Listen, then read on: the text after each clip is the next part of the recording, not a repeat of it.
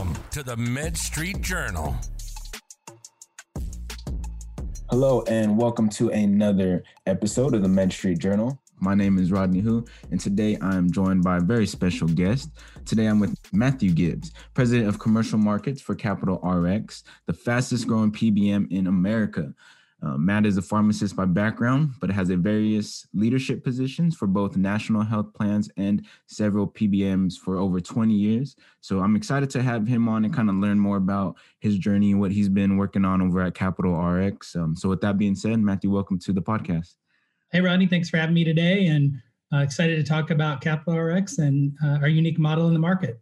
Yeah, definitely. So why don't we just jump into it? Why don't you give people a quick background of kind of how you got into the healthcare industry and what kind of led you to Capital RX? Sure. So, how I got into healthcare is a very vulnerable story, but I'm going to share it anyway. Um, most of my family are physicians, nurses, nurse practitioners. Everybody is medical. And, you know, I was pretty confident that's the route I wanted to go. And I never forget, I was in a VA hospital and my dad happened to be the attending, but I was there and doing an internship for my pharmacy degree. And some guy yanked his IV out and I saw blood and I collapsed to the ground. So I was very sure at that point that I was not going to be um, a real physician at that point, or at least point of care with patients, but still loved the aspects of healthcare and moved into kind of the payer side of things after getting my pharmacy degree. So embarrassing story, but it led me to where I am today um, and with the folks here at Capital RX. Nice, nice. So we got a there's a couple of topics that I kind of want to ask you about. Um, I know that your company deals with a lot of uh, drug pa- transparency for pricing and stuff, and uh, I know you guys launched the newest PBM processing platform. So why don't you kind of explain a little bit about that and um, kind sure. of what that is? Sure. So for decades now, there's been lots of talk both in the pharmacy industry itself, as well as the general public, um, about the cost of prescription drugs, and really in particular the cost of them in the United States compared to where how the costs are globally. And the affordability of medications and access of medications, I mean, has been an issue since definitely I was a child, so that's a long time ago.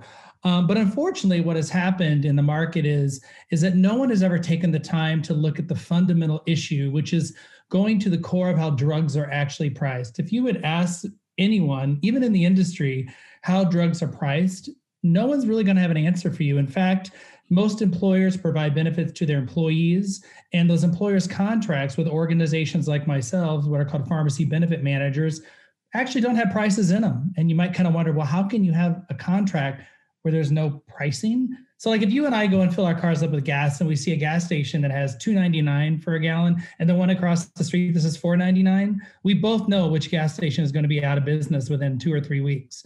Yeah. But in drugs when you go to a pharmacy, you have no idea as as a consumer is one pharmacy cheaper than the other across the street? Is it better to go to the independent or the chain or to a or to a mass merchandiser pharmacy? You have no idea. And the reason that is is that pharmacy benefit managers have put themselves in between you and I, the consumer, and the seller, which is the pharmacy itself. So we've created a clearinghouse model that basically allows buyers and sellers to actually communicate like they do in everywhere else in our customer buying patterns and actually allow members to see the price of drugs at pharmacies and make decisions for themselves. And for the first time that's being done there's some belief that some of the older uh, PBMs have done that in the market with their transparent models. But the difference in ours is that we actually apply completely different pricing methodology. We use a government price that's called NADAC. I won't get into what the acronym means, but it basically is a publicly available price list that anybody can pull up on the internet and literally see what the price of a drug is. And those prices are based on what actual retail pharmacies buy drugs for. So it's their cost you understand if they have a markup as a buyer, and then you can make your choice of what pharmacy to buy your drug. Today, none of that applies. There's this very opaque, random pricing system that has nothing to do with what drugs cost, that 99% of the US purchases drugs from, and is by design. It allows other PBMs, unlike ours, to grow in profitability as they have. Nice. And so when you're talking about like drug pricing, it's crazy because like you're not the first person to kind of like tackle this problem, right? I mean, people have been aware of it, people have been trying to figure it out, but just from like a foundational level, the fact that like one company can sell the same drug essentially at 10x the price and Correct. still actually like get away with it apparently. But like, yeah. what have you guys seen that your competitors were doing? And competitors, competitors, I mean like other people tackling the whole drug transparency. Um, mm-hmm. What have you seen that they don't do that you guys do and that you guys that you sure. really like? Sure. So they they rely on this. You know, I mentioned 99% of the drug market uses a different um, uh, scenario than I mentioned before in terms of having a published price list. They use something called average wholesale price, and you hear the term called AWP. Um, you also hear it termed as ain't what's paid because it's essentially a quote unquote self reported um, drug price that comes from drug manufacturers to a third party, a publicly traded third party, I might add, that uh, organizations have to pay to get this file that has this AWP price on it. Um, what's interesting is when you look at this AWP pricing, even the entity that's selling this to PBMs and to health plans and to pharmacies, they admit that it is not a direct reflection of actual drug pricing, but it is the cornerstone of what everybody, including the US government, uses to buy drugs. So it's officially a fictitious number. It's not reliable, but it's the cornerstone of how drugs are priced. We remove that using an alternative pricing mechanism, the NADAC uh, reference I mentioned before, as the reference price that you and I could look up anytime on the internet. You won't find AWP on the internet. You have to pay to see it. And then even when you get it, it's still not a good reflection of what actual drug prices are. Nice. And so I know when it comes to the drugs, you have like the actual patients or the consumers, and you actually they have the buyers, like the health organizations and whatnot. And so, how are you going about bringing awareness of what you guys are doing in the market to these audiences? And is the approach different compared to one or the other?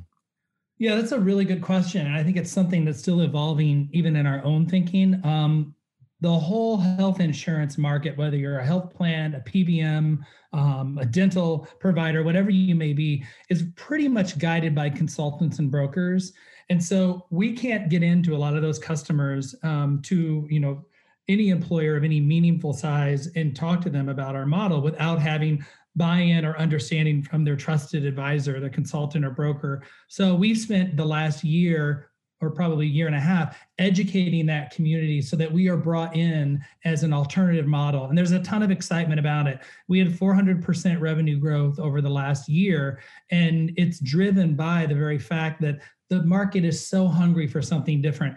Everybody's tried the big three pbm and health plans. Everybody's been through it. They don't get the savings they expected. They don't get the transparency they thought they'd get.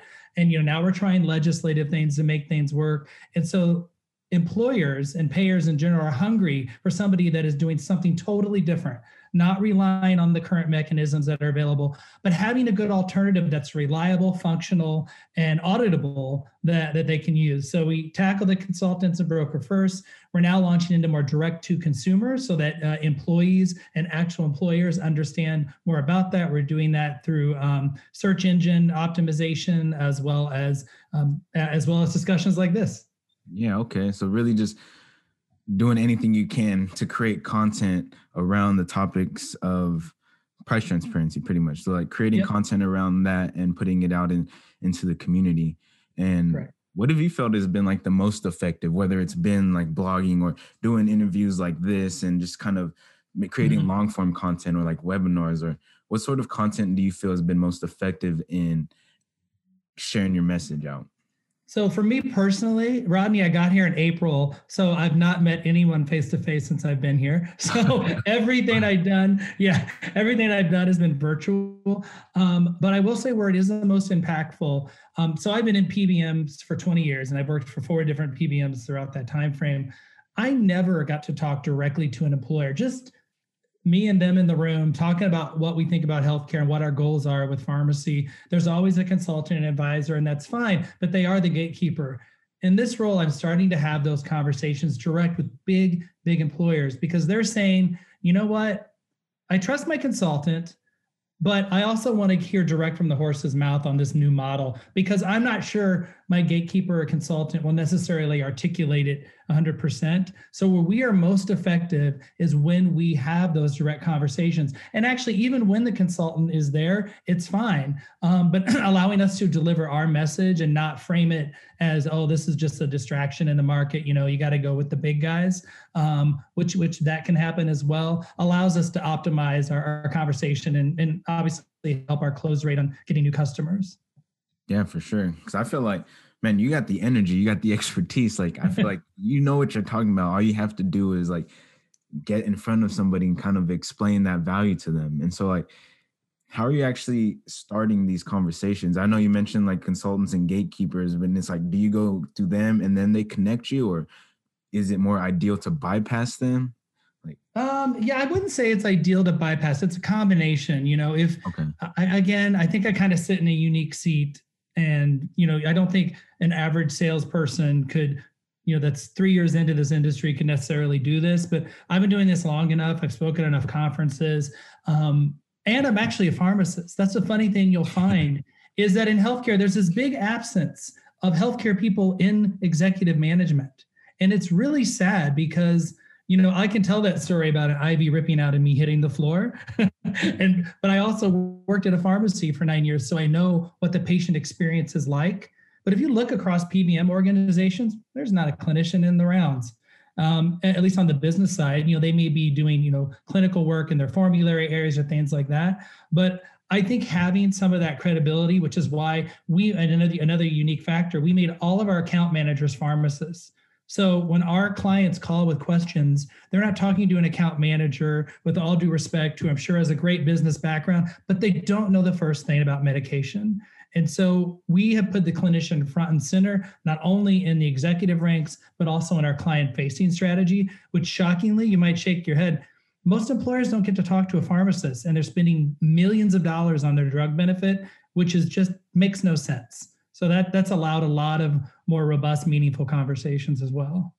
Nice. So I think that's where you're valuable, like you said, because you don't under not only do you understand the business aspect, but you can lean back on your healthcare expertise as well to kind of put together all the pieces of the puzzle and really right the relevancy of it is becoming less and less as older i get and the less I, I move away from clinical practice but um it is an advantage for sure nice nice and so you mentioned how you guys developed a new pricing model and stuff like that compared to what's been available in the past. And like what sort of results has that gotten for you guys and has that brought to the market really? Sure. Yeah so we've seen about a 13% decrease in average drug costs for clients that come to us. And that's not a year one out of the gate it's year over year. Um, and what drives that are several factors. One is the pricing model i mentioned prohibits us as a PBM for you know paying the pharmacy one thing and charging our customer another and keeping that spread. A lot of pbms make their money there. We can't under our model because it's a public price list you would know if we were doing it so we can't do it. Um, the other piece is is that we don't put in quote unquote clinical programs or enhanced services that at the end of the day drive a payer's or even an employee's utilization um, and just end up costing the plan more money. And that can be around, you know, having uh, mandatory refills where they, you know, they have uh, automatic refill reminders, things like that. And while those are good, a lot of employers end up without even knowing it, signing up for auto refill programs through their retailer. Which, if you're a certain retailer, you own your own PBM and your own health plan. So you love filling those prescriptions all day long, regardless if people need them or not. And so we make sure that those things are not done. Um, a lot of people measure, well, you're affecting someone's adherence. And I'm like, just because someone has the bottle in the cabinet doesn't mean they're taking it. So it has nothing to do, you know, with with how adherent someone is. But again, that's where kind of the clinical discussion happens.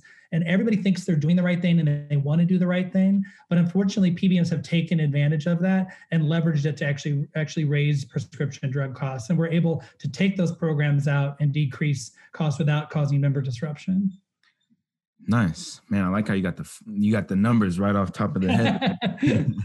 I like it, and I really like because this this topic like tri- price transparency is important, but we're talking about pricing and drugs and all that. But I feel like at the core root, it's people over prices. Like we're more focused on the people yeah. and their experience more than the price of drugs, really. It's just in order to improve that patient experience and like what yes. they feel, pricing does come in like come into play. And so that's the problem that you guys are tackling to kind of help with that process for them. Right. And and the other part of it is, I mean, a lot I've said this for like 20 years, but it always seems like it's a new statement when I say it. Um, the most accessed part of healthcare is pharmacy you don't go to the doctor every month, but you get that prescription refill. You go to the pharmacy, you maybe see a pharmacist, you definitely are in, in, engaged with a technician as you're getting your prescription, but it's the most access part of healthcare. And it's so under leveraged. How many businesses would love the fact that they have at least every month a guarantee that their members are going to connect with them? And so we're gonna we're gonna take advantage of that to the members' benefit through our consumer tools, through our app, through our web, and make sure that we're engaging them in meaningful ways. Whether if it's lower cost meds they could be getting that you know based on the the cost mechanisms and what was prescribed, or whether they're better getting something at mail service because they're on a chronic med versus 90 days, so they're not having to you know deal with that every 30 days. But doing the right thing for each member individually, and then doing it through that medium, and it's just so underutilized. I mean, I think any business would kill to know they're guaranteed a contact with their patient or their member or patient every month. That just isn't anywhere else, and it's not been used effectively in pharmacy. Ah, oh, man, okay. That's a, there's a lot dropping a lot of knowledge bombs here for me, and so. when when dealing with all this, what's what do you think's been the biggest hurdle, biggest challenge that um, you guys as a company has had to overcome yeah, you know, I don't want to underscore how well we've done. I mean, I've most organizations I've been at, if if we would implement 200,000, you know, net new lives, we say, so that's members coming on to our plan. That is a killer year. And that's usually if your organization's 10 years old. Well, we're two and a half years old and we're implementing north of 400,000 lives on January 1st, which is unheard of, which is why we can make the statement about being the fastest growing PBM but we do have our challenges. I think we could have grown double if it weren't for some of the challenges. And one is the fact that 70% of our marketplace is dominated, I'll call it an oligopoly, by three major players. And all those players um, are either owned or they own a major health plan and they own administrators who do even broader work for companies. So they have lots of tentacles inside organizations, and you have to kind of bully your way through to be heard and and make your value proposition. So that that's the hardest part for us is that you know for whatever reason the market and the Feds have allowed um, this oligopoly to take place. And um, that remains, you know, a constant challenge for us. The good news is, at the end of the day, the employers and employees are paying the bills and their voice is louder than any carrier that's out there. And if they're advocating for us, which is what we're working towards, that is our best tool. Um, it works out for them, it works out for us, and we go in it together. So that's probably number one. Number two is just we've been around two and a half years. So if you're a huge employer and, and there, there, believe it or not, there are those out there that spend a billion dollars a year in just drugs for their employees you know, their their CFO might say, I'm not sure I want to do a purchase order for a billion dollars with a company that's been around two and a half years. so they might be ready when we're five years old, but it's just the name recognition and length in the market, which that's going to solve itself here in the next year or two um, as we get into that up market, bigger employers um, and health plan business. And it's interesting because like when you think of healthcare and you think of like the big companies, you always think of like the big name people, right? But Capital RX and like many other companies out there, whether you're startup or a little bit past startup, it's hard to compete with the larger, more established organizations. Yeah. And I feel like they have a larger market share. They have a lot of the say and authority on like kind of the rules. Um, so, what sort of advice would you have to other professionals, other companies yeah. who are trying to compete with these larger, these larger companies? You know, right. Um, I would say if you if you want to continue to do it the same way the large companies do and try to say your service is better or you know a client will be a big fish in a small pond so they'll get more attention that has a limited life cycle on it because all it takes is one of those big guys to change their pricing and outbid you, and you're gonna you're gonna likely lose that business. Um, you have to do something totally different. So our, our model, as I as I referenced, you can't really compare it to one of the the larger organizations, and they ref, and generally they refuse to quote business the way we do. And do you know why? Because they're not going to make 20% margin like they do today. They're going to make five. which is what they should make in healthcare. So it's it's uh it's it's it's you have to challenge it enough and not just do it with PR and marketing, but go to the core of the fundamentals, whatever whatever is driving the actual dynamics, and change it. If you don't change that, the rest is just window dressing and doesn't mean much. Dang, that's crazy. So like ideally it should be 5% because that would be that that would be fair right but if it's at 20% it's like man like why are they doing that? you know. Well, it's it's uh this may surprise you, but I think most people think you know drug companies they make so much money they're the problem right like you hear that all the time drug companies make too much money if you look at a 15 year span drug companies have made between negative 28 and 80% in in their earnings increase so basically is an average flat which is shocking to people mm-hmm. health plans 1000% increase in earnings over the last 15 years so we're sitting here really shaking our hand at the wrong entity and trying to do things both governmentally and societally that are looking at the wrong thing. Dang, okay. And then you guys are just bringing awareness to what the right thing should be, yeah. like how things yeah. should be. Nice. Exactly, exactly, exactly. Just telling the truth. I know transparency, truth. I like it. So, I mean, we're coming up towards the end of the interview. Sure. We've been covering a lot of important topics relating to drug prices and uh, transparency and how you guys are actually helping patients um, and educating them, really getting your message out. Um, but I like to end on a little more lighter exercise with something sure. I call the rapid fire round. Oh boy! All right. so I'm just going to ask you a list of questions, and you just give me whatever answer you come up with. All right, let's do it. All right. Question number one What is your favorite book of all time? Um, I believe it's from 2009 or 10. So it's a little old, but it's called Seizing the White Space by Mark Johnson. Um, it's just a great book and it's good for anybody that's in an entrepreneurial business that wants to build structure and build a meaningful company that's not just built on you know mission and philosophy which is great but uh, really kind of practically pulls things together i've enjoyed helped me through this career and many others Nice. And that's not just for healthcare, that's an entrepreneur in general. Any, anything, yes. Yeah, okay, anything. nice. Check that out. Uh, number two, who is the most influential person in your life or career? Uh, I probably have one for each, if that's okay. So, career, um, believe it or not, it was Greg Wasson. He was the former CEO of Walgreens, but at the tender age of 25, he asked me to take over the pharmacy benefit division of Walgreens when they had one, uh, and took a big chance on me and really propelled my career and uh, forever in his debt on that one. And lifetime, uh, from a, a, life standpoint, it's uh, probably my husband. Uh, who keeps me honest, makes me laugh, and uh, lets me get out of this serious statistical mode I've been in today. nice, awesome. Shout out to them. Shout out to yeah. them. Um, three, what is one goal you want to accomplish this year? well, let's forget 2020 because I haven't been able to do oh, anything. Yeah. so, so, I'll go with uh, 2021. I 100% uh, want to spend more time with my my extended family. My parents are getting into their late 70s, and kind of this year is kind of a write off. So, going to definitely uh, do a little more there than I have in the past. Okay, awesome. And then last but not least, what is one piece of advice you would give to your 20 year old self? Hmm, well, since it was only a few years ago, I'm just kidding. I, would, I would have to say, um, uh, don't don't be afraid to be yourself sooner than you were, because it's as soon as that was realized, um, it opened up so many doors and allowed me to to work and function at my full potential. So that would be my advice.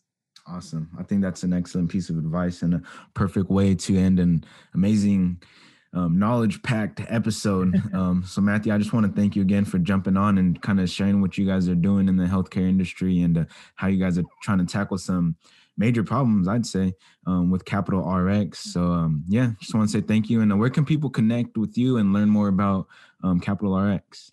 Sure. So, you can connect with me personally at mgibbs at cap-rx.com, or you can also visit uh, cap Capital RX on LinkedIn, which is a great way to connect. And we post constantly new studies, new information. Awesome. Awesome. And I'll be sure to include those links in the show notes for people Perfect. to check out. Um, but other than that, catch you guys on the next one. Take care.